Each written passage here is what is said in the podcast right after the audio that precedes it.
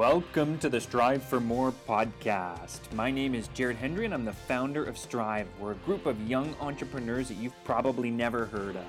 In our weekly meetings, we share keystone habits that can change the lives of the other entrepreneurs in the group. And now I want to share those habits with you. Each week, you'll get access to what we call the teachable moment. And that focuses on improving the quality of our health, wealth, and relationships. Today, I'm really fortunate to be joined by Ali McGarrigle. Ali is the program manager of talent acceleration at Clio, a legal technology company based in Burnaby, BC, where she is helping to prove it's possible to build and scale a human and high performing organization. Ali has worn many hats over the course of her time in HR, but is particularly passionate about creating transformative learning experiences for individuals and for teams. Ali completed her master's degree at the London School of Economics in organizational psychology, where she wrote her thesis on psychological safety in teams. Outside of work, her time is mainly spent chasing around a puppy and getting out in nature as much as possible. Ali, it's an honor to have you with us today. Thanks for joining us. Thanks so much for inviting me, Jared.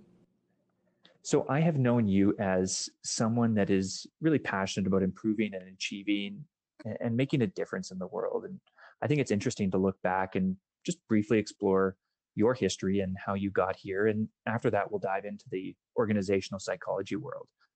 So, what attracted you to organizational psychology in the first place, and why did you even choose the London School of Economics? Yeah, um, great question. I feel like I could go very far back with that one, but I'll save you. Um, let's start at like three years old and work up. Yeah, let's let's do it. Right? Let's psychology. Um, yeah, no, I mean, I think I've always just been really interested in um, the psychology of people. Um, I think what makes us different, what makes us tick, uh, what leads to sort of human performance and growth and potential. And I think it was in my last couple of years of my undergrad that I started to explore positive psychology, which is kind of the realm of psychology that looks beyond just getting people back to, to baseline, which is a lot of kind of what you see with traditional clinical psychology and more thinking about how do we help people um, accelerate beyond that. And so I started to kind of explore okay, what are potential career paths where I can actually um, focus on some of this stuff? And I think the world of work is is definitely one area where psychology comes into play, and a lot of us are kind of trying to discover our purpose and our potential and push ourselves. So this was a program that I came across and I think the fact that it was abroad in London was definitely a bonus. Getting to have some of that sort of international experience, getting to to live elsewhere outside of Canada, um, and the program was also uh, advertised as being really applicable. So many programs in Canada take you on the kind of the PhD track, which is awesome. But I also knew I kind of wanted to to move beyond academics and start applying some of this stuff to to the real world. This whole time, I thought you were in London, Ontario no. yeah. That's an awful joke. Um, I'm really, I'm really interested to know that positive psychology piece that you mentioned. What got you into that in the first place? Yeah, I mean, it's funny. I think I had very little understanding. I think intuitively, psychology is a great field because we all have a bit of a, an intuitive understanding of psychology. We're all our own subjects, right? Understanding how we yeah. work. And I think I've always been fascinated, you know, p- playing sports and whatnot my whole life as to, you know, what pushed me and made me excel. And then um, at the University of Victoria, where I did my undergrad, there was an actual course in positive psychology that I sort of I, I took as an elective, and I learned about um, it's these two terms. One is um, like hedonic, um, sort of like hedonic happiness, which is that idea of um, you know what are what are instantaneous gratifications? What are things that we we live for on a daily basis that help us um, sort of be happy in the moment? And then more more of that like eudaimonic happiness which is that idea of what pushes us which what helps us thrive. And in the moment it may not feel great um, but it's kind of what accelerates us in many ways. And i think i just really resonated with that so what you're saying is that that inherent drive to achieve in the moment can be very difficult like you've got to go up and speak on a stage and that people get anxiety about that and get nervous about that but in the long run that's actually good for them Totally, right? It's I mean it's the thing I think all of us struggle with on a daily basis is like motivation and recognizing that so much of um, what can get in our way is that like moment to moment feeling or emotion. Um, but I think it's kind of being able to recognize that we're a lot more capable than what we give ourselves credit for. And I'm sure your audience, all being entrepreneurs, already think about this stuff and push themselves to, to do these kind of things. And I, I was just really deeply fascinated by sort of the, the psychology and the science behind it. With that note, can you speak a bit to organizational um, psychology in general? Like, what is it for our yeah. audience that may not know? Yeah, no, it's a great question. I find it like in in and of itself, I've I've struggled to define it over the years as well. Um, but what I think is is useful in thinking about organizational psychology, um, especially my degree, which is organizational and social psychology, it's kind of thinking about how do humans behave in a social setting. So we often think about psychology as being a really personal experience, but there's a lot of um, there's a huge impact that our social setting has on us, other people, how we interact with them, how we're motivated um, when working with others. And then it's kind of taking that piece and putting it within organizations. So recognizing that um, when we're working with other people in organizations, so much of our job is just navigating relationships and figuring out yeah. how do we actively actively work together in an effective way. And so organizational psychology is truly being able to figure out how do we create healthy organi- organizations where people thrive and in that process enable them to perform better. I love that. We're going to get into that obviously in more detail but before we do that i just like to talk about your employer for a little bit. So you're working for a legal technology startup company. Well I shouldn't even say startup. I think you're quite big now. You've got 150 employees or something like that. Um, can you tell us just a little bit about yeah. Sorry we're actually 500 employees now. Whoa. Okay. I checked a while ago. Yeah. So can you yeah. tell us, can you tell us a little bit about the organization? What do they do? Yeah, absolutely. So yeah, like you said, um, we are a tech company. We were um, founded by uh, two co-founders named Jack and Ryan. They started Clio up about 11 years ago now, and we're headquartered in Burnaby, BC. We have offices in um, Toronto, Calgary, uh, and two smaller offices in Calgary and, or sorry, in uh, California and Dublin.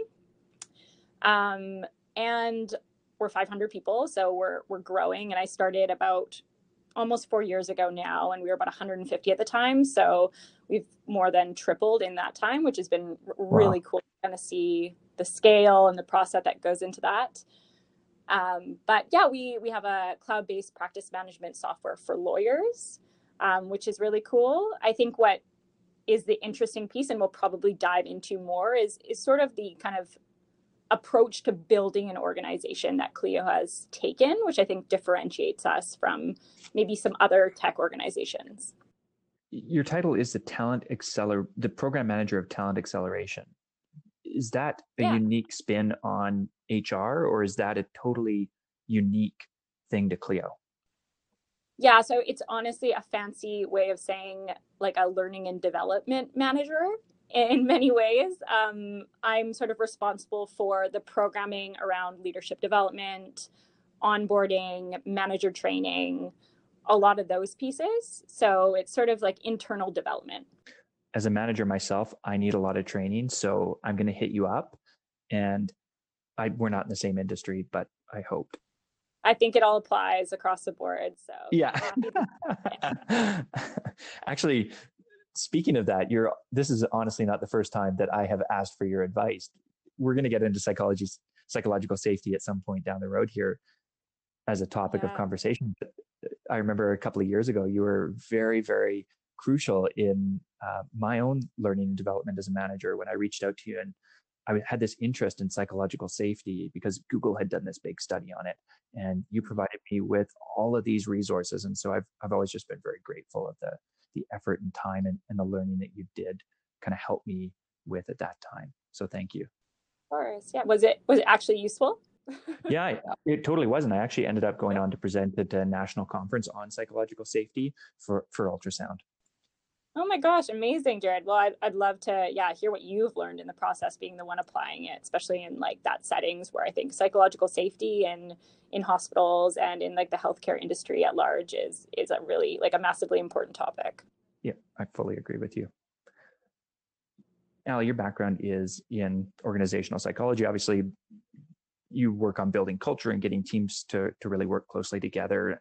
So I'm interested to know from you, given what you've learned from working with Clio, from your didactic knowledge, from the additional kind of learning that you've gone through, what have you learned about building culture in general?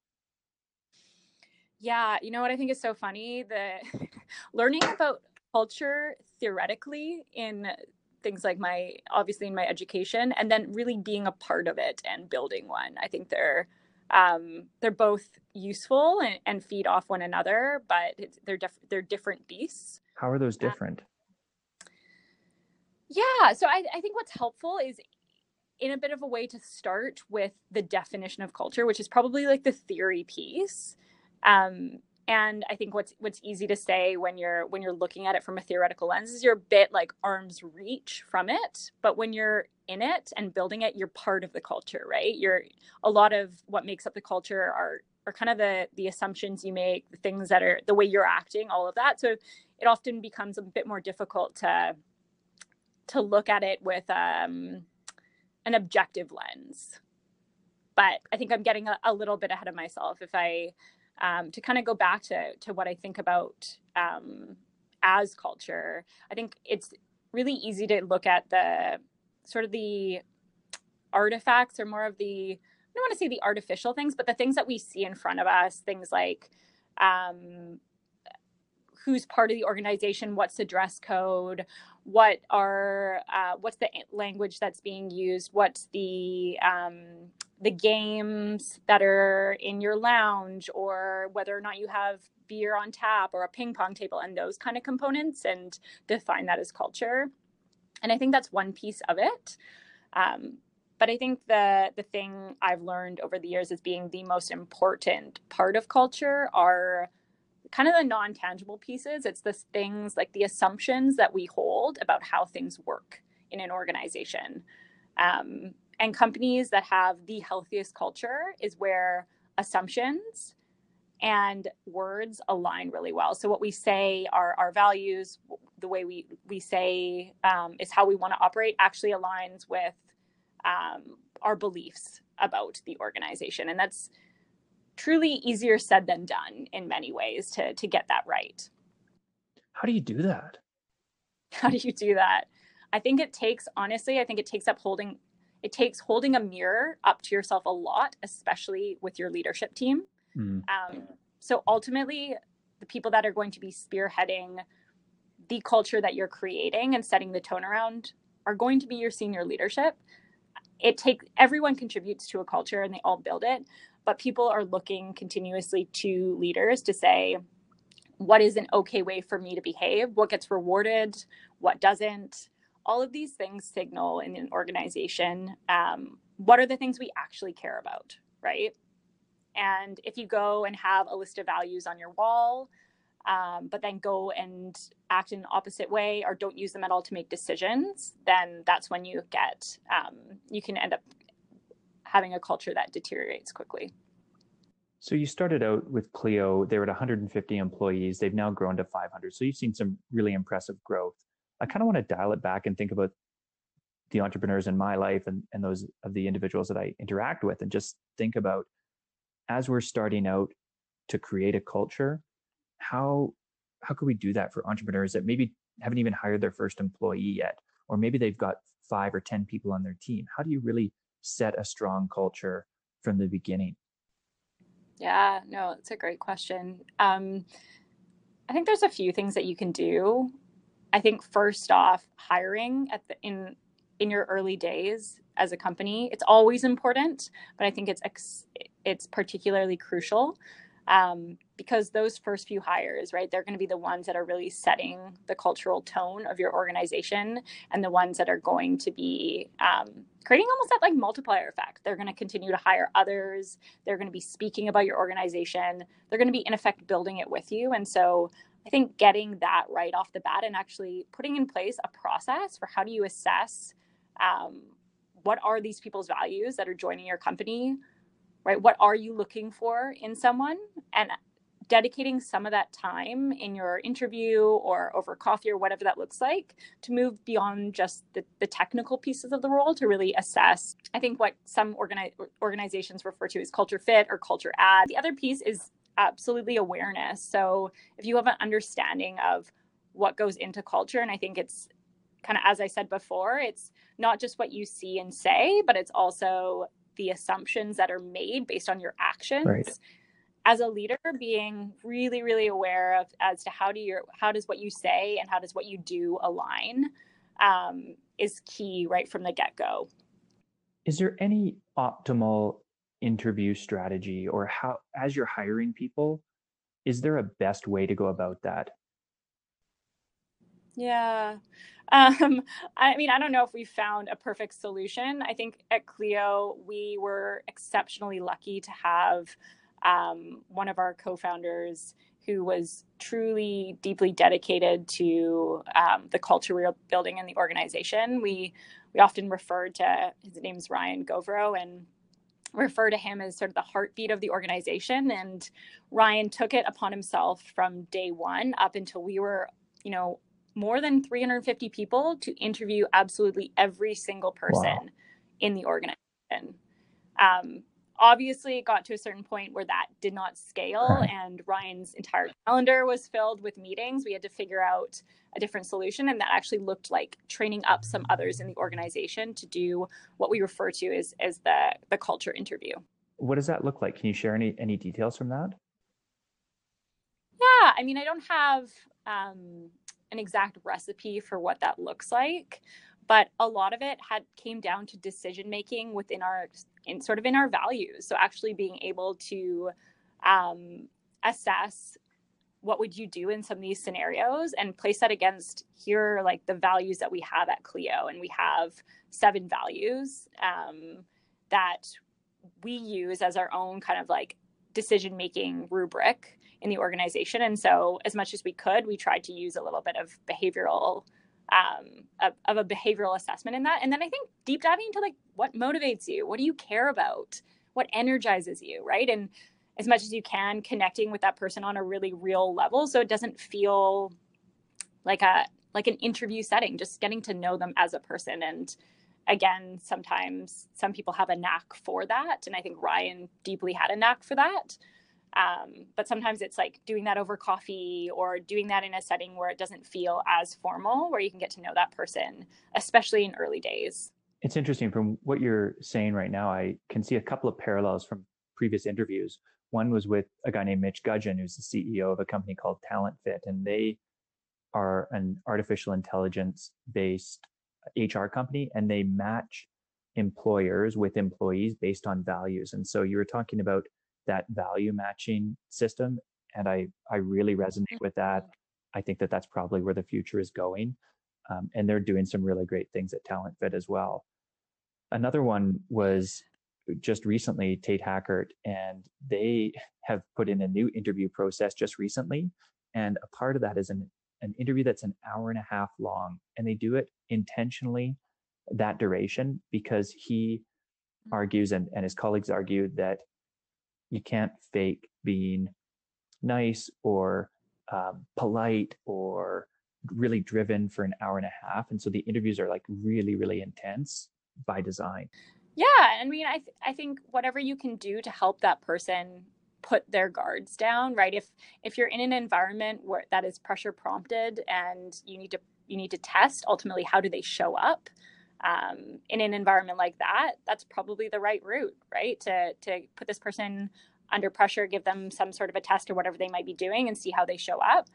Um, I think ultimately, whatever you can do to help that person feel at ease, like they don't need to put on a show, and sometimes as the the person interviewing, that can be allowing yourself to get a little bit vulnerable first right? Sharing some things about yourself, maybe things that you're working on or whatever that may be, that allows that person to feel invited in to do the same, right? That they don't need to have a mask on in this process. That's a really good point. I, I think we can probably all resonate with that, or any of us that have had a job can resonate with going to an interview and not trying to be somebody else, but very much feeling that pressure of being judged. And it's a very difficult thing to overcome. And so, another thing that I resonate with, like you just said, is how do we kind of get that guard down and really see who the person is? Yeah. Yeah. And I, I think of interviews so often as being, you know, a an alignment between two people, right? It's not just about the interviewee going in and, and selling themselves. They're also coming in to communicate what are they looking for in an organization um, what can they bring to the table? What do they expect in return right? And it's more saying hey are we meeting each other's expectations in this transaction right? Are we going to work well together? Is this a kind of organization i want to be a part of? Um, am i going to feel like i can do the best work of my career in a place like this? And so i think it's just as much them interviewing on their end.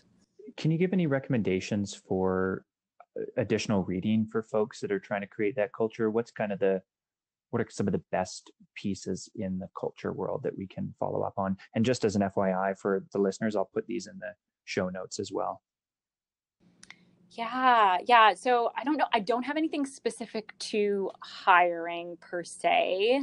Um, it's been a while since I've done any sort of recruitment in my role, but I do have a couple books that I think have sort of set the philosophy underlying our own culture.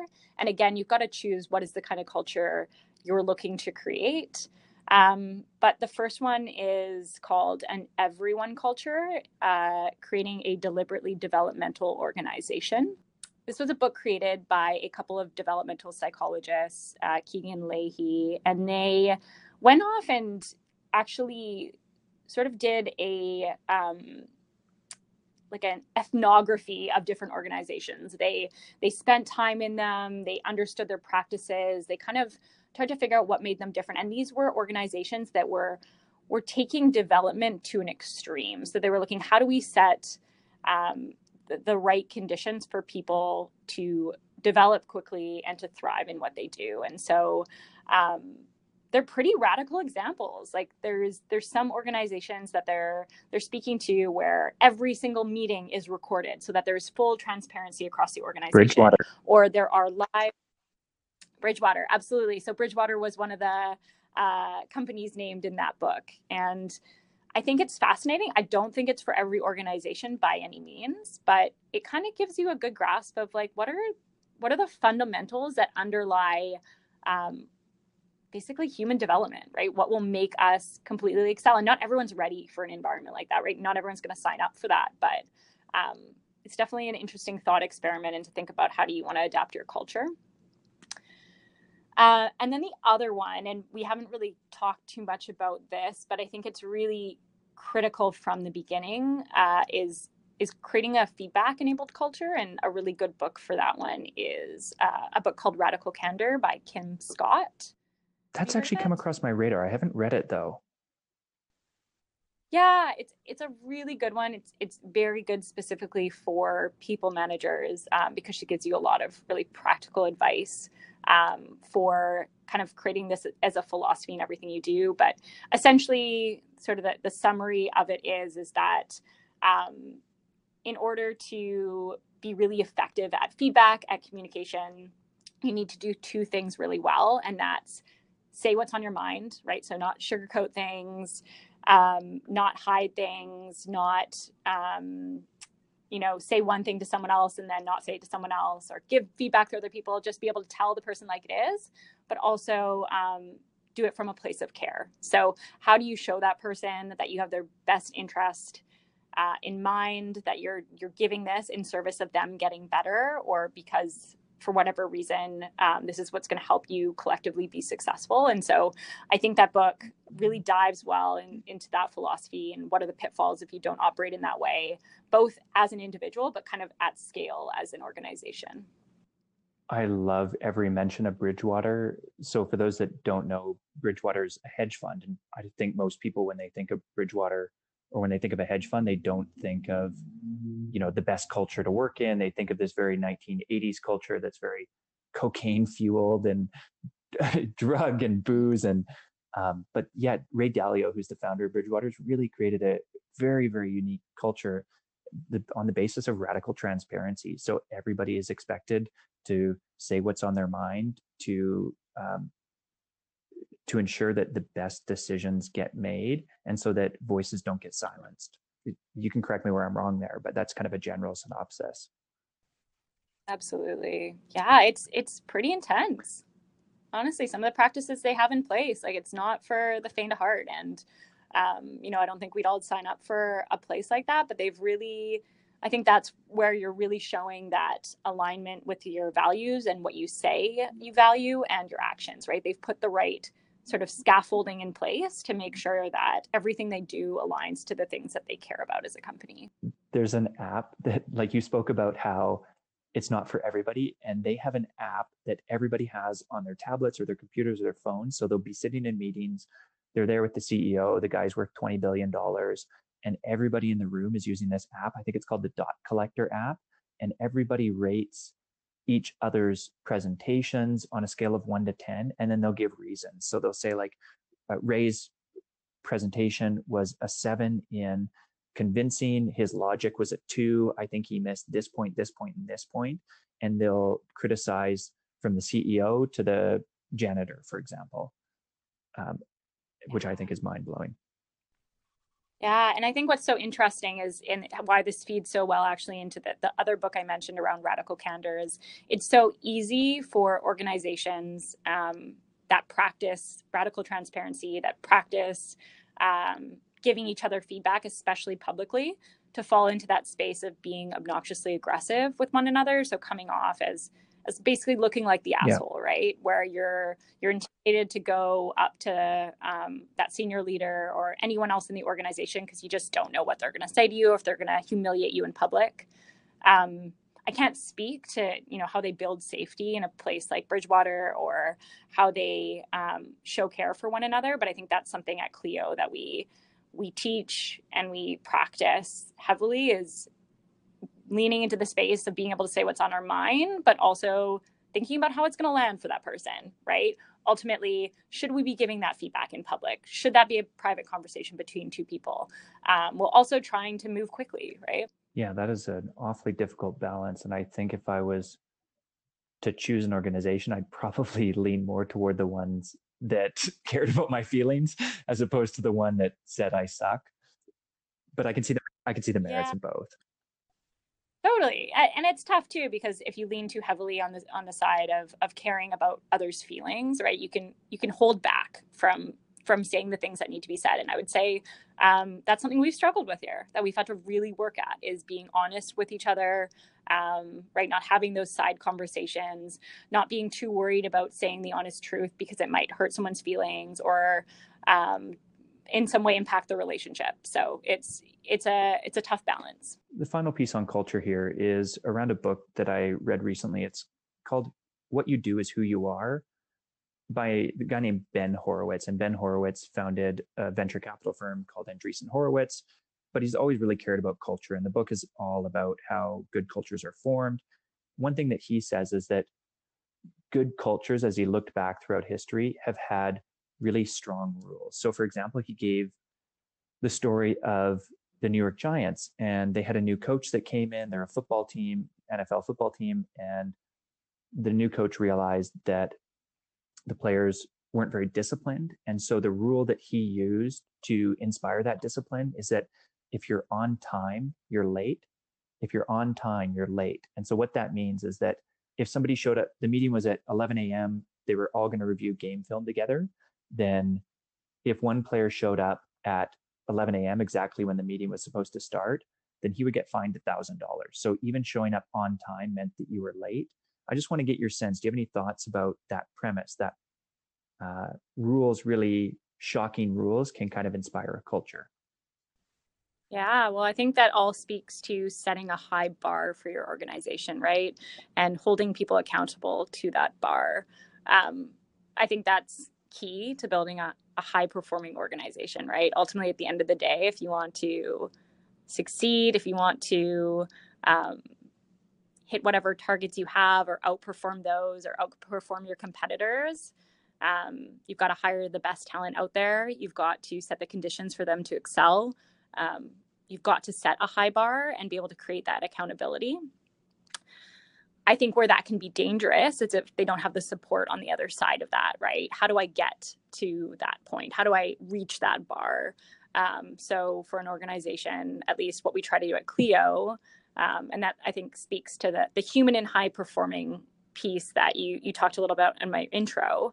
Um, it's how do we set a high bar for folks, expect a lot, right, and at the same time create the conditions, create the support um, so that they feel they have the control, that they have the ability to get there, right? And that we believe in them in that process. That is a great point and something that I totally missed because uh, I'm thinking about using those rules in my own organization within Strive, and uh, we've adopted the on time or late.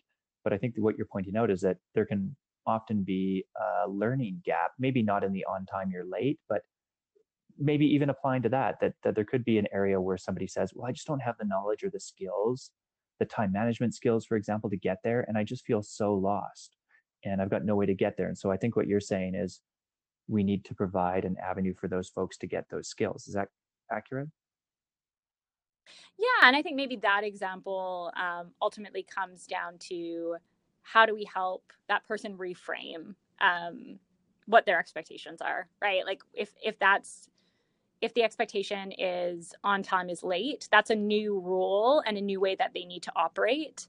Um, I think where it comes down to setting that high bar for folks can move beyond just like the behavioral components to um, all sorts of expectations across the board that can be that can show up in deliverables that can show up in um, leadership expectations and that's when it kind of becomes all of these things piling up on one another that we have to figure out okay when we have all these different expectations you know some have to be taught some um, are going to just be shifts in behavior for folks but we have to think about are we creating the environment and the support systems for them to be able to do that accurately? So maybe in and of itself that one rule it may just require a bit of a shift in expectations in that team or whatever um, a recognition that okay we're actually we're being held accountable to this now um, but an organization like that, I'm assuming he probably has a lot of other rules that he's throwing in there. And so it becomes, am I also being a leader by modeling these behaviors and setting the right conditions for my team to be able to and holding things. people accountable too, I'm sure.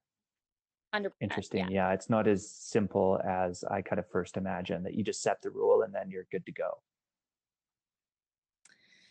Yeah. That's I mean, what I was hoping for, Ali. I know. Um, but I think it goes a long way in you modeling that behavior, right? If you as a leader are are showing that behavior, that's definitely the first step. Well, thank you for that information and that advice. I'd like to turn, if we could, to how teams function. And you've obviously done a whole lot of work in this field. Your your thesis was on psychological safety, which is really comes down to how do teams operate better together. So do you mind sharing with us some of the most important factors that you think contribute to teams working well together? Yeah, um, big question. In 30 seconds, please. yeah, absolutely. So, yeah, I think the I think the thing I find teams often get wrong, maybe I'll start there, um, is sort of setting the groundwork to be able to operate effectively together. It's really easy to spin up a team or to join an existing team and just want to hit the ground running and produce the work. And that often leads every single member operating on different assumptions about what success looks like, what my role is, how we're communicating with one another, um, what our deliverables are, all of those kind of factors. Um, and so you don't see teams do enough of the work up front defining those things like what will success look like for us right? What what are each of us responsible for in this room? How are we going to communicate with one another?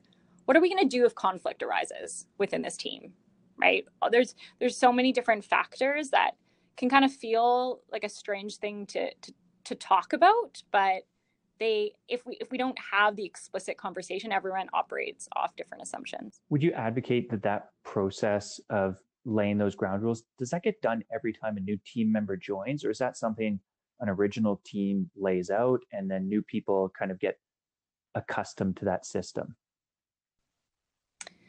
Yeah, that's a great question. Um, I mean, I think it always just depends on on who is joining on that team and how much how much does it disrupt the system in, in many ways. But I would say um, it becomes a quicker cycle, right? Where we're we're getting that person onboarded into the team. They're learning to adapt and understanding the ways that people operate within the team. So I don't think it's starting from scratch.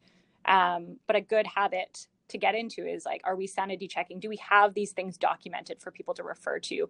Do they have the right people to have conversations with so they gain the context they need to be successful? Does Clio have that already? Have you been a part of developing that?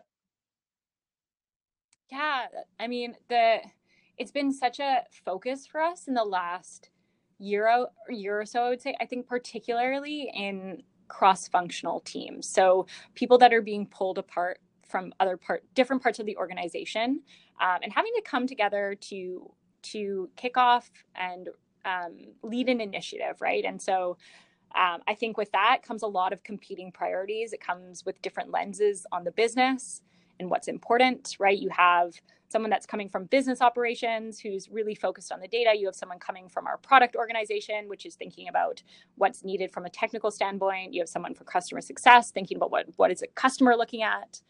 Um, and all of you kind of have your day jobs as well, right? That are in your in your own functional areas.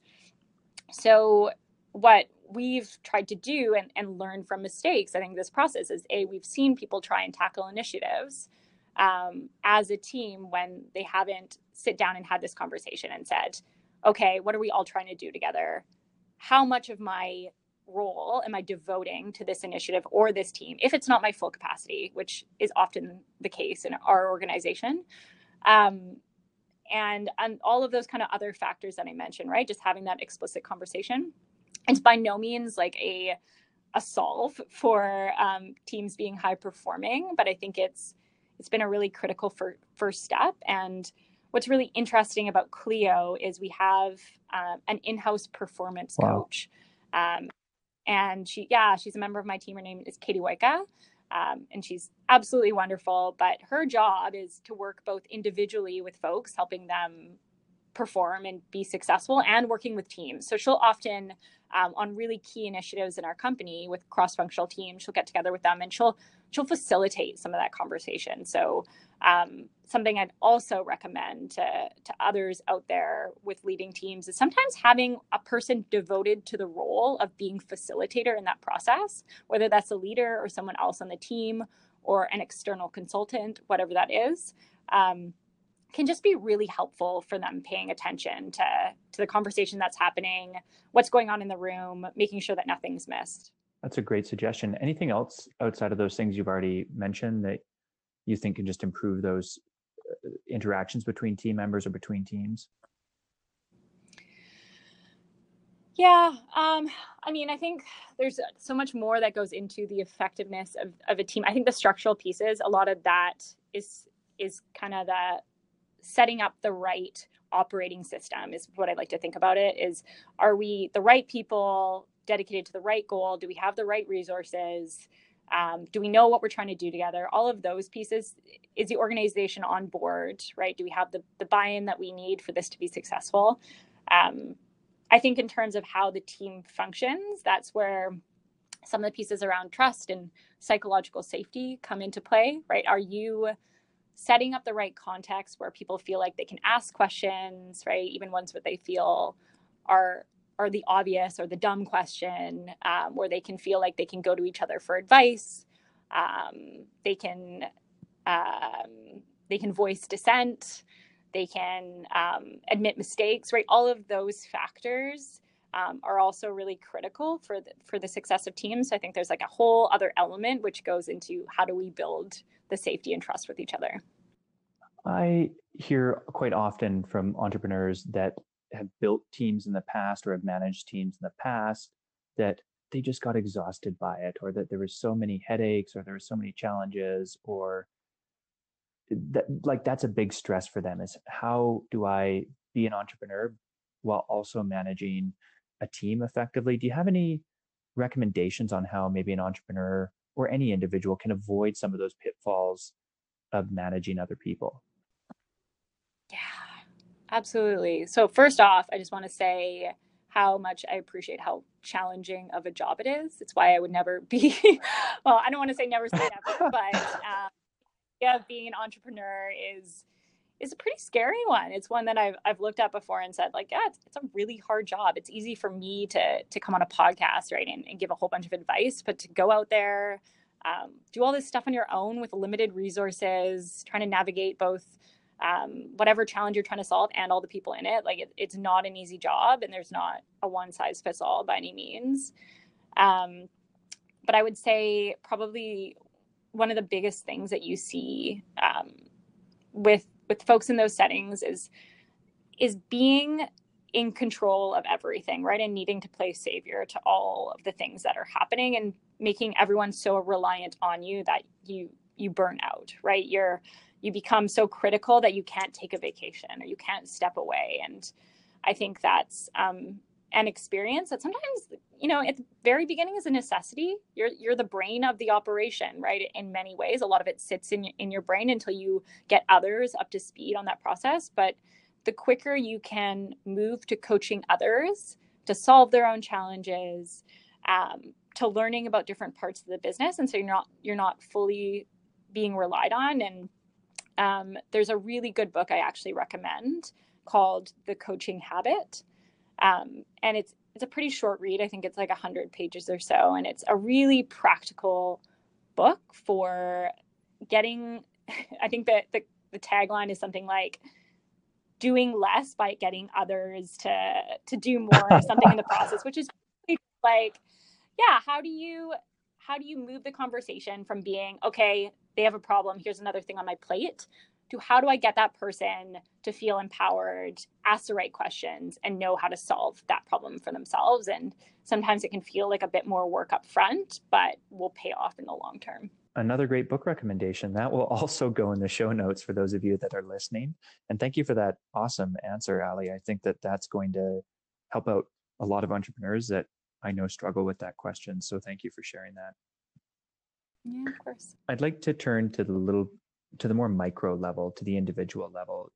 I know that obviously we've spoken about how to accelerate growth and learning. And I just like you to share, if you could, what does some of the research say, or what has your education taught you about how someone can accelerate their growth and their improvement? Hmm. Yeah, it's an interesting one. I feel like I go back a lot to my own person personal like anecdotes around that, but I'm I'm trying to expand to think beyond um, beyond that to some of the research. What what's really interesting because I as part of my role I facilitate a leadership development program and a lot of that is involved not just in the the sort of classroom training of that but sort of following people through a 3 month month process afterwards where they're applying their skills um, they're almost doing sort of like micro experiments to, to see how they excel in that process. Um, and what I find are the people that are most successful when it comes to accelerating their development is they're truly being courageous. I think that sounds kind of corny, but it's it's kind of the sentiment of knowing that you're beyond your comfort zone, right? If you're just constantly operating and trying to develop in your comfort zone, you're not going to go very far. So you have to recognize what's going to push me to my edge of development, but what's not going to move me into that panic zone, right? That space where I'm I fully don't feel I'm competent enough to operate. I don't have the support. Um, I I move I move into threat mode right when I get there. So I think that's one piece is pushing yourself beyond that. The second is really being able to being open to um, identifying your blind spots. So whether that's through feedback from others, whether that's more personal development work, leadership development work, but trying to recognize like, okay, here are the things that I'm not aware of in terms of how I show up to other people, right? And being able to say, you know, these might not be my strong points. and that's okay, but I need to know what am I doing with that information.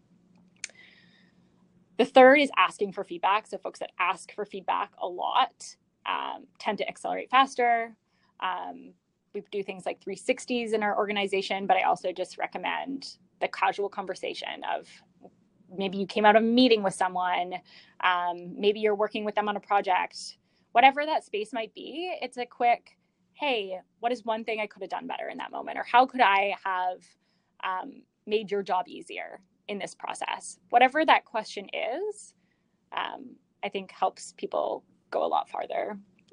And then the last thing I think I would offer when it comes to how do you accelerate your performance, I think it's having,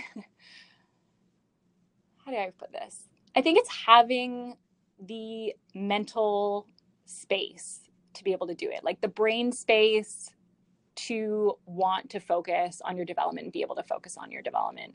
One of the things you'll see a lot um, when you look at someone's career path is we, we go up and down, right? Like performance isn't a stagnant thing. We'll have good days, we'll have bad days. And sometimes in life, we'll have bad months, mm-hmm. right? And it, a lot of it is dependent on what's going on in our personal life, what's what's got us distracted, what's taking up all of our brain power and resources right now. And so sometimes for people it's saying like hey i need to put pause on this. I can't be on this sort of steep learning trajectory forever. There's it kind of ebbs and flows. Which may go back to the comfort zone as well i wonder. We can only maybe put ourselves out of that comfort zone for certain durations. Yeah yeah. There's um man i'm terrible at remembering metaphors. They like come to my mind try to articulate them and they're they're awful but it's someone was explaining it to me like sort of like kneading bread where you like push down the bread expands and you kind of roll it back into a ball. It's sort of that like expansion and contraction. Um, and i often think about that with with our own development right? We can't we can only stretch for so long before we kind of need to contract and and reflect and think about our growth but also give us give us that space to pause is there anything that you would recommend on the feedback process? How do I get better feedback from people? For yourself? Yeah, or if, or if other people listening wanted to get better feedback for themselves, because I know that sometimes it can be hard to approach people and say, "Hey, like, how did I screw up in this situation, or what could I have done better?" I feel like we don't always get the most truthful answers. Is there anything from your organization or your research that would indicate a better way of doing that? Uh, yeah, absolutely. Um, yes, yeah, so there's a couple of things that I always recommend for people. One is um, like identifying the individuals that you want feedback from off the bat, whether that's your team members, whether that's um, mentors in the organization. Uh, who are who are those critical handful of folks that you want to pay attention to your development, and sharing with them whatever your developmental goals are, right? So if you, you know that specifically you're working on um, delivering better feedback or you're working on practicing active listening, whatever your skill may be, let that person know that's what you're working on and saying, helping them recognize, like, I'm truly invested in getting better at this thing. So I'd really appreciate you to pay attention to that. Um, so kind of equipping them with like where where do i need to be focusing uh, and then following up with that person. So every opportunity you had it's it's checking back in and saying hey um, you know what did you notice? What can you offer? And um, i think that's that's going to give them the a the safety to say like okay this person actually wants this feedback from me and i know what i'm paying attention to. And then it's being really grateful right? When you get it treating it as a gift letting them know if you've applied it in a certain way. So if you get something that was really powerful going back to them later and saying like hey that advice you gave me or that piece of feedback this is how i shifted my behavior and this is the impact that it had. Um, i think that's like really powerful way to build like almost like feedback relationships. Well that's great advice and you've inspired me that now with the podcast i'm going to follow up with people. So you're going to be getting an email to say what can i do better? Uh, nice. so yeah thank you for that inspiration. Yeah so there's a book and I'm pretty sure I have the title correct. It's been a couple years since I read it, um, but it was really, really good for for identifying how do you build, how do you create a feedback enabled culture, which starts with asking for feedback, and it's called "Thanks for the Feedback," I believe.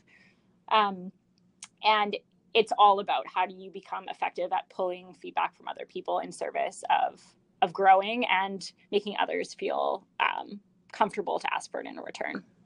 We have a library to cover. Um, so we're going to read all of these books as a group, and then we're going to follow up with you and express how grateful we are that you gave these recommendations. Oh, that's awesome. yeah. Come to mind yeah.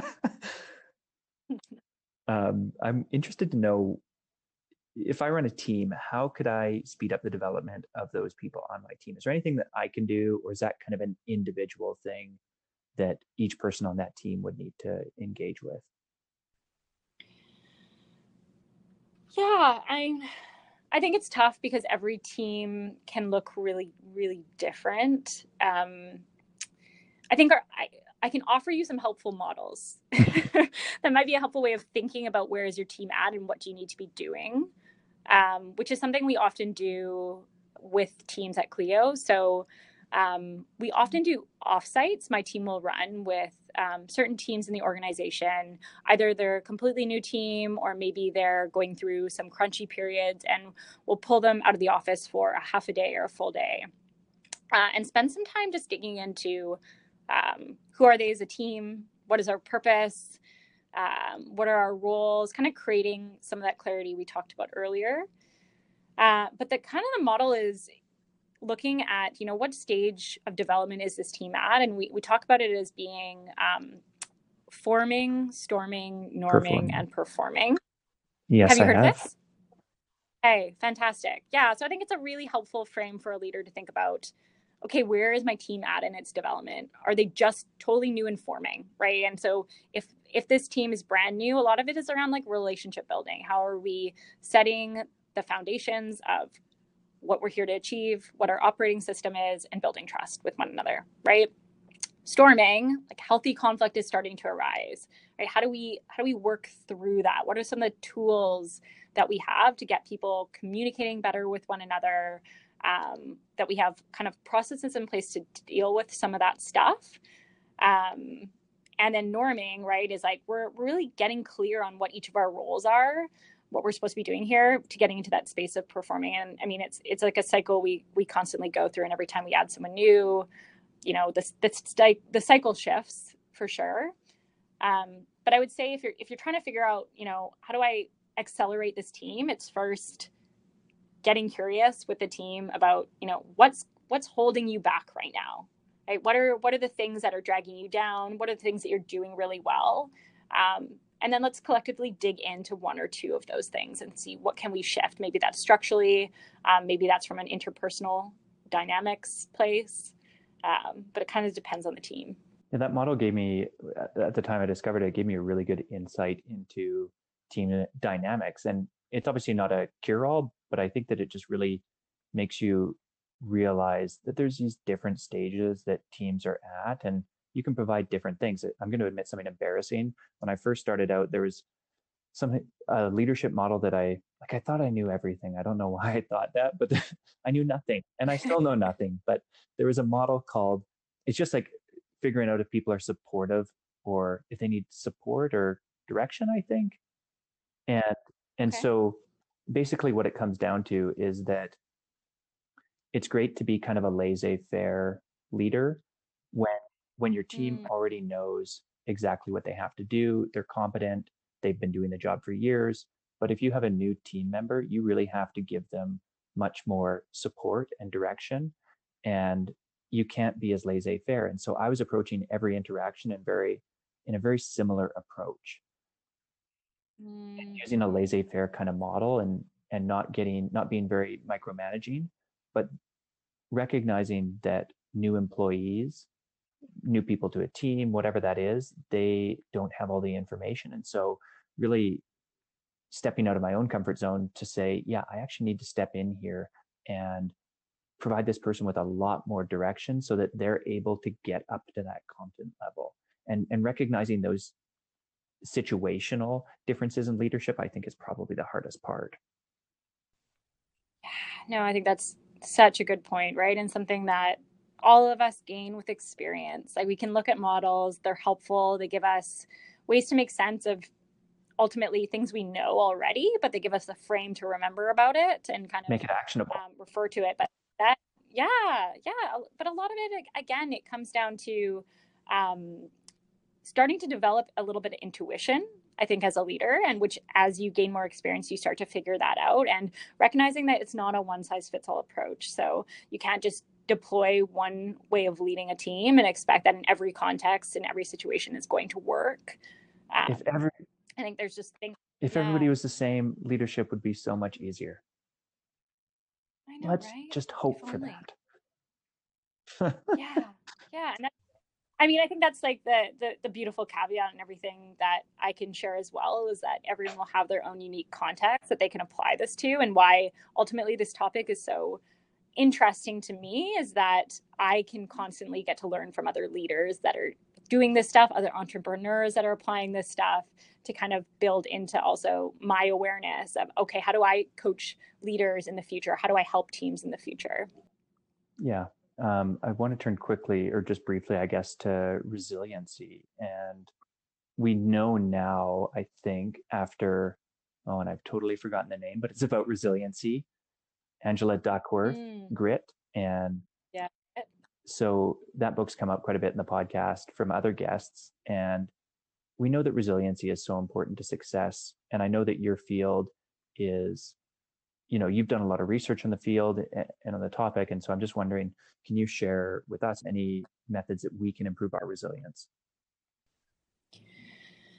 yeah um yeah resiliency is a really interesting topic i think it's really it's a really popular topic too um what i can maybe share so i think a lot of the time we talk about re- resiliency and building in practices right into into how we lead our life um, what are the behaviors that we can do? Things like becoming more mindful, practicing meditation, um, developing different productivity hacks or prioritization. Like there's there's lots of things that we can do. Um, maybe the different take I can add to this conversation is um, sort of the the mindset that builds resiliency. Uh, it's actually been a really really popular topic um, in our, our, organization over the last little while is just the power of mindset um, in impacting our performance, in impacting our sense of resiliency. And um, I'm not sure, Jared, if this has been a topic that's come up much for you, but I know recently the conversation around burnout in our organization and in the tech industry at large is um, become a really like prominent topic. For sure.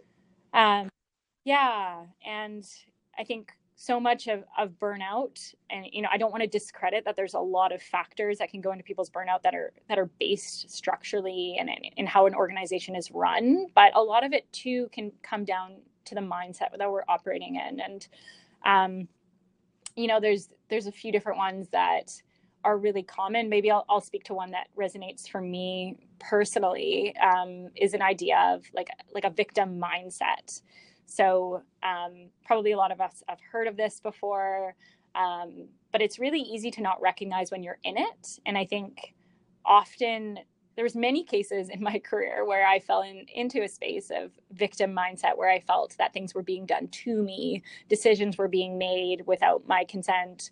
Um, I didn't feel I had control. Um, and so instead of recognizing where I where I could take ownership in in some of these things and recognize no i can do things differently. I would kind of sit in that stewing or that kind of resentfulness or frustration of feeling like things were shitty and broken. And if people only knew that this was the problem then um, then we should go about and do it this way right? So it's sort of like this this idea of judge and victim all in one.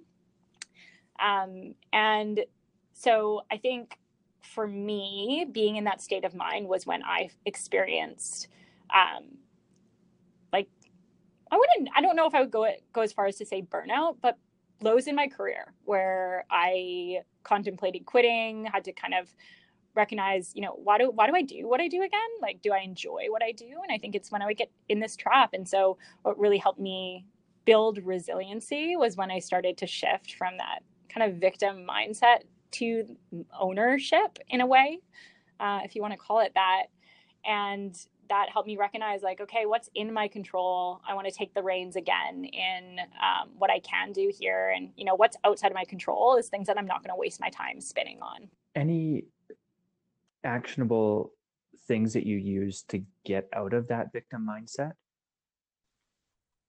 Hmm so i think I mean, I think some of it does go down to the practices, which is really interesting. So um, I think for me, taking pause and when I'm in in a moment or I'm in a mental headspace where I'm moving into that, I need to I need to move out of that conversation or I need to move out of um, whatever it is that's causing me to spin. And a lot of the times I would find it would be um, with others, right? Kind of getting into that that whirlpool of frustration together. And so the more I extracted myself from that venting whirlpool, the better I was able to get back into the headspace I needed.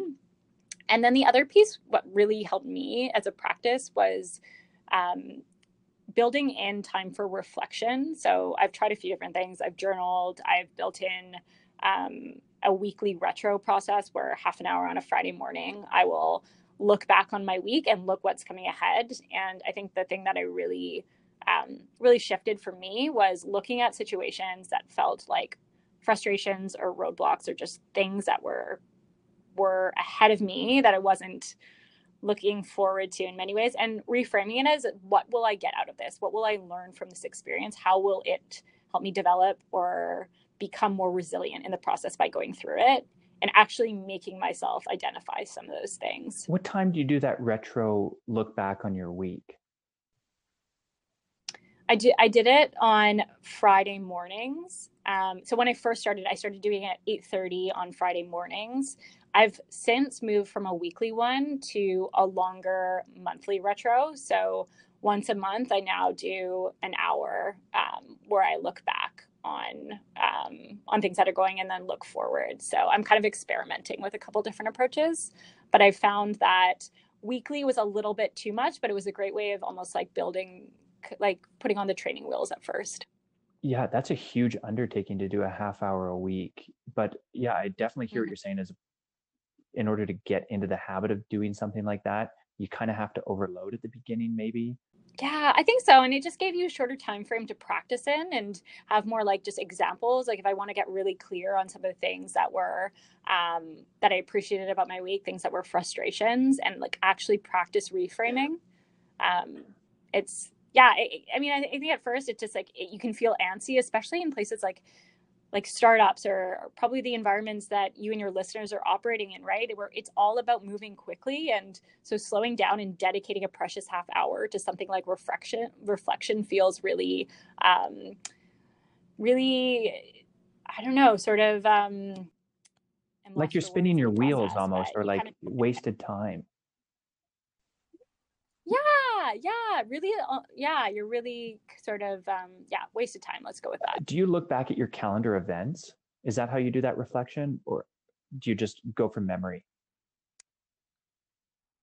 um, I'll do a bit of both. I definitely will look at my calendar too to jog my memory. Um, I'll usually kind of start with I'll have a few prompts of like what were um, a few highlights from the week, what were a few low light lights, or where did I think I didn't show up at my best in those moments? Because um, I know personally, uh, maybe a signal for me, I like when I'm in a bad space, and this is something I've been personally working on, is it shows up all over my face. like my team members, like it's there is awareness and energy that's brought there and it's not helpful for my team it's not helpful for others and so i try and figure out like and catch myself in those moments of you know what was my thought track that was happening in that time frame like what was the the mindset that was showing up for me and like what was the result or the impact of that for me it's when half of the carton of ice cream is gone it also shows up on my face but in a different way it's like that guy just gained five yeah. pounds. uh, I love that victim mindset. No, I don't love the victim mindset, but I love your approach to getting out of it. I love the recognition of the victim mindset. I think that that's so important. And I really appreciated you sharing that. Yeah, and maybe I mean an, another quick one to add, and I know I I tend to to speak elaborately, so I'll try to make this quick. But um, what you probably know will notice with people um, with entrepreneurs or people that are um, are interested in pursuing that route is they probably take on a bit of the hero mindset. And that's probably where some of the experience of burnout happens um, feeling the need to be the savior in certain situations. So that that often gets rewarded in organizations right? And um, it's it can feel really good. You get that dopamine hit of coming in and saving the day or having all of that information. But when we're talking about building resiliency both for ourselves and for our teams um, we have to start thinking about kind of as I, I spoke about earlier is how do we move from being being the savior, being the hero to, to moving to having more of a coaching approach. Yeah, getting out of that hero mindset, I imagine, is beneficial for your team and for you. You're able to coach your team so that they're able to take on those challenges and, and so that you're able to kind of step back and uh, maybe focus on some higher level things. Yeah, well, it's just not sustainable, right? You can't be the hero forever. And if, I mean, in the early days, you know, you can usually put in a good five years or so before your health starts to deteriorate. before that ice cream. I mean, yeah, before that ice cream, before all those other factors come into play, before your family starts wondering, you know, where are you every night? um, and so I think I think it's starting to figure out like, okay, where do I have opportunities to shift that a little bit and thinking about the long term health of of my team and myself. I want to turn to a couple of rapid fire questions here before we finish off with Ali, the person. So if you only had two weeks, mm. two hours a week to focus on improving a team, what would you focus on? Hmm. That's a really good question. I think that one's a tough one for me to answer because uh, it just it definitely depends on the team. Uh, I think how I would approach it uh, would truly be unpacking with the team, kind of what I said before, almost like retroing, looking at the team, stop start continue or what's getting in the way. Um, kind of like what what is dragging this team down currently? What is helping us excel? Uh, and and then just picking a few like getting together and like voting on okay out of these things which ones do we want to focus on? And then let's talk about it. Let's really dig into what's happening here uh, and then figuring out together like are there a small a couple of small actions we can take that we start that we put into place and we start to look at like what unfolds in the system who are your three favorite thought leaders in the organizational psychology space I don't know. if I have three. Um, I feel like I list.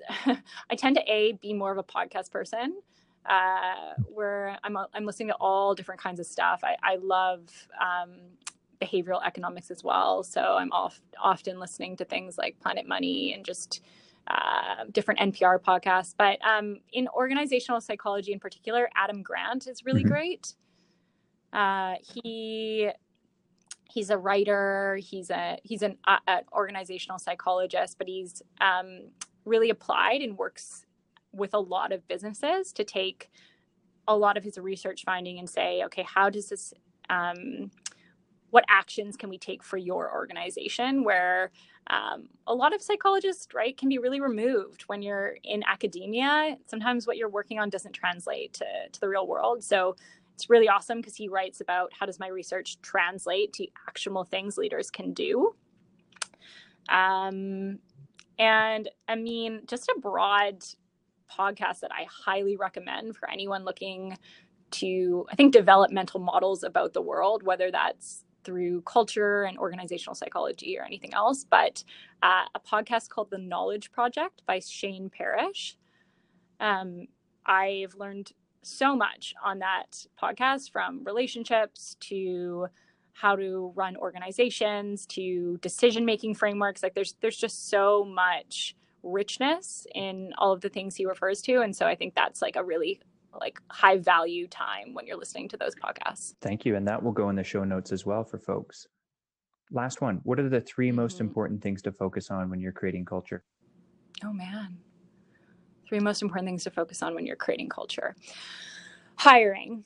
So, as I said before, I think especially in early days, who you hire and how you hire is critical. They're going to be your advocates. They're going to be the ones out in the community speaking about your organization. They're going to be building your organization. Um, I think the next is recognizing when you get to that point where everyone isn't just a swivel chair away from one another. Um, when you're at a point where you can't just turn around and, and, and have conversations with everyone on your team, that's when silos start to form, people start to operate under different assumptions. And I would say that's when you need to start codifying your values as a company, right? If you do it too early, your your culture hasn't had time to to really form and and kind of figure itself out. Um, but when you once you get to that state, I think the process of really writing them down, figuring out how they help you make decisions is key. And at Clio, uh, that was a really grounds up initiative for us. So I think it was uh, even before I started, it was a year or two before I started. Um, we have a kind of an all staff meeting once a year that we call team day and um, that created an opportunity where a lot of the language that was already being used in the organization around what we value was um, put in was kind of written down and really defined and ministries or, or little groups were created around it to figure out okay how are we living this in the organization and um, our values have really really been ingrained in our culture and become like an integral part to, of our language and, and how we talk about Clio. So that seemed to, to work really well for us. I think those were only two things that I mentioned. We're just going to go with the top two then. Okay, great. Turn, turning to you as a person now, uh, you've already mentioned some of the routines that you followed, like that monthly or weekly reflection. Do you have any other routines that allow you to get more done or stay more focused or, um, yeah, just feel more centered? Yeah, it's a great question. Honestly, I have no great answers for this one. Some days it's like just surviving, and that feels so. um, yeah, you know what I think is really key for me. So, like like anyone, motivation ebbs and flows, and um, I find where I can lose sight of of what I'm doing is when I really don't define what a concrete goal is for myself. And so sometimes I'll get lost between like kind of knowing down the road what where am I where's my general direction where am I sort of headed um, but if I don't have something I'm energized around for for the next six months or a year from now then it's really easy for me to to just fall into kind of a pattern of of not connecting the dots and why I'm doing what I do. And so for me, just having a really clear purpose or a clear why is important to me. And then um, beyond that, I think it's all the usual stuff like taking care of yourself, getting good enough sleep, um, trying to live what I preach, right? It's really easy to say all this stuff. Um, it's a lot harder to put it into practice. So um, I really do try my best to like anything that I, I share with others is, is things that I I use myself or I, or I um, at least have tested out. I try to only share things that I've read about and never done. I mean, don't get me wrong. I do. Yeah. do you have a quote right now that resonates with you and why? Um, so there's there's a quote that I use a lot in one of my leadership development programs uh, that I think is really powerful, and that's we see the world not as it is, but as we are. Um, I think it was originally by a French poet, and then Stephen Covey uh, took the quote and elaborated on it.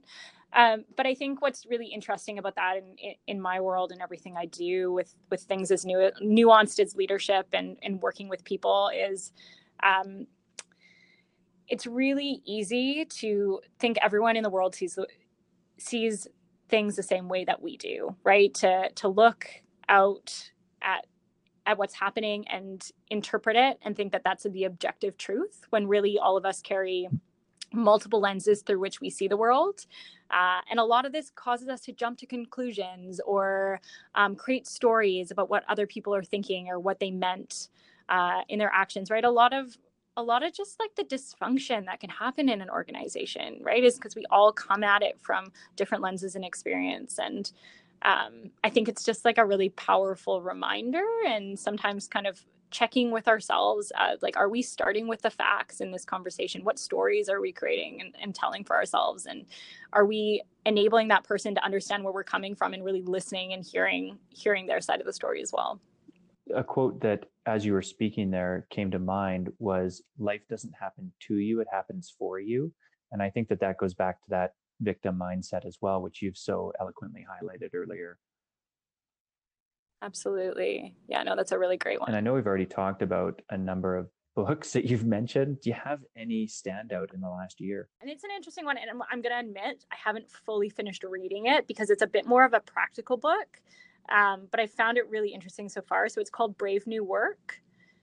Um, and it's about helping organizations build out what they call their operating system canvas. And that is everything from um, how do we define our purpose? How do we communicate? How do we build accountability in the org- in the organization? How do we set up our systems and processes?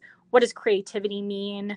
Um, all of these different buckets that really go into i think not only creating the like the effectiveness of the company and and helping drive performance but also creating the culture really. What kind of organization do you want to build? So I think in particular for someone for for entrepreneurs that are that are new and just starting off their organization, um, this is a great book to to think intentionally about what kind of organization do you want to build, and it gives you some really like actionable frameworks and um, even conversations that you can have straight from the beginning, so that you can get aligned with with what you want to do. That sounds incredible. And I'm hoping that you're going to take notes on that book so that I can implement all those things for myself without even having to read it. okay.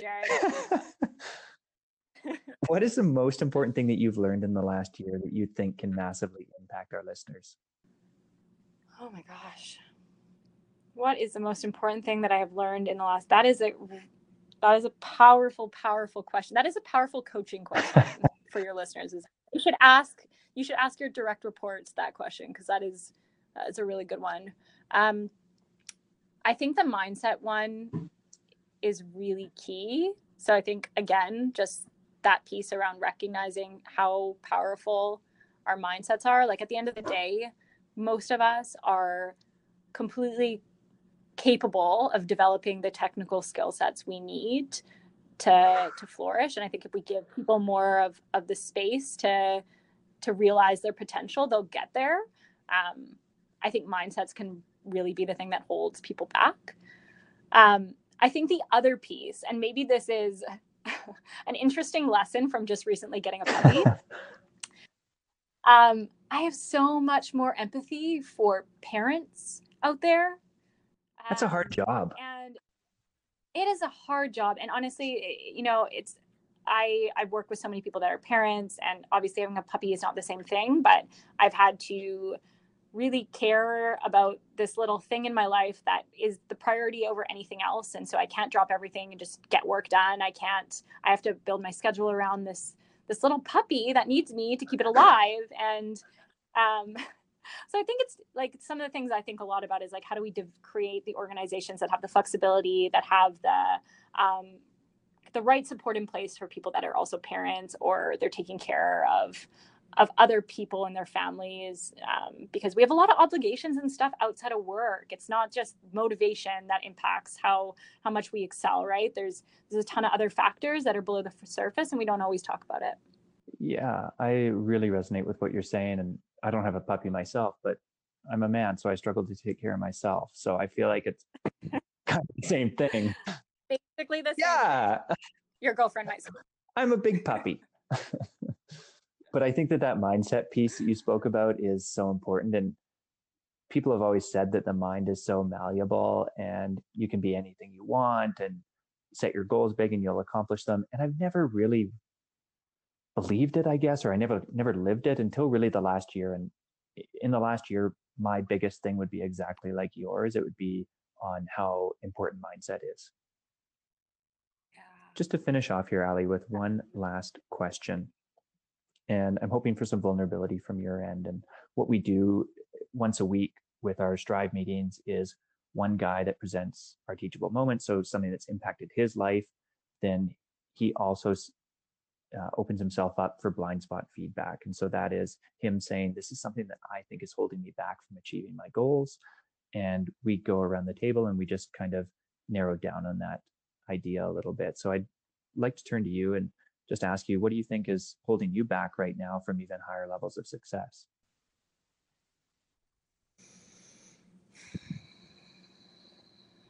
Yeah, that's a really great question. Um, I think there's a couple things. Um, one is sort of what I spoke about earlier, which is around not having that kind of concrete middle ground goal can really impact my level of motivation. So I think for me, when I don't put the right systems in place to keep myself motivated, it's really easy to go through the ebbs and flows there and so sometimes that can that can definitely hold me back um, the other piece i think for me is not taking risks. And I think a lot of that can come down to self doubt, um, not believing that, um, you know, I have the skill set or the expertise or who am I to uh, to speak to some of the stuff. Like truly, even Jared, going on your podcast, like in some ways, I'm I'm sharing a lot of information from really smart people, and um, some of that can feel like who am I to be sharing this stuff, right? So I think as much as I can, I'm trying to overcome and recognize that, like, at the end of the day, we're all just learning and trying to figure this world out.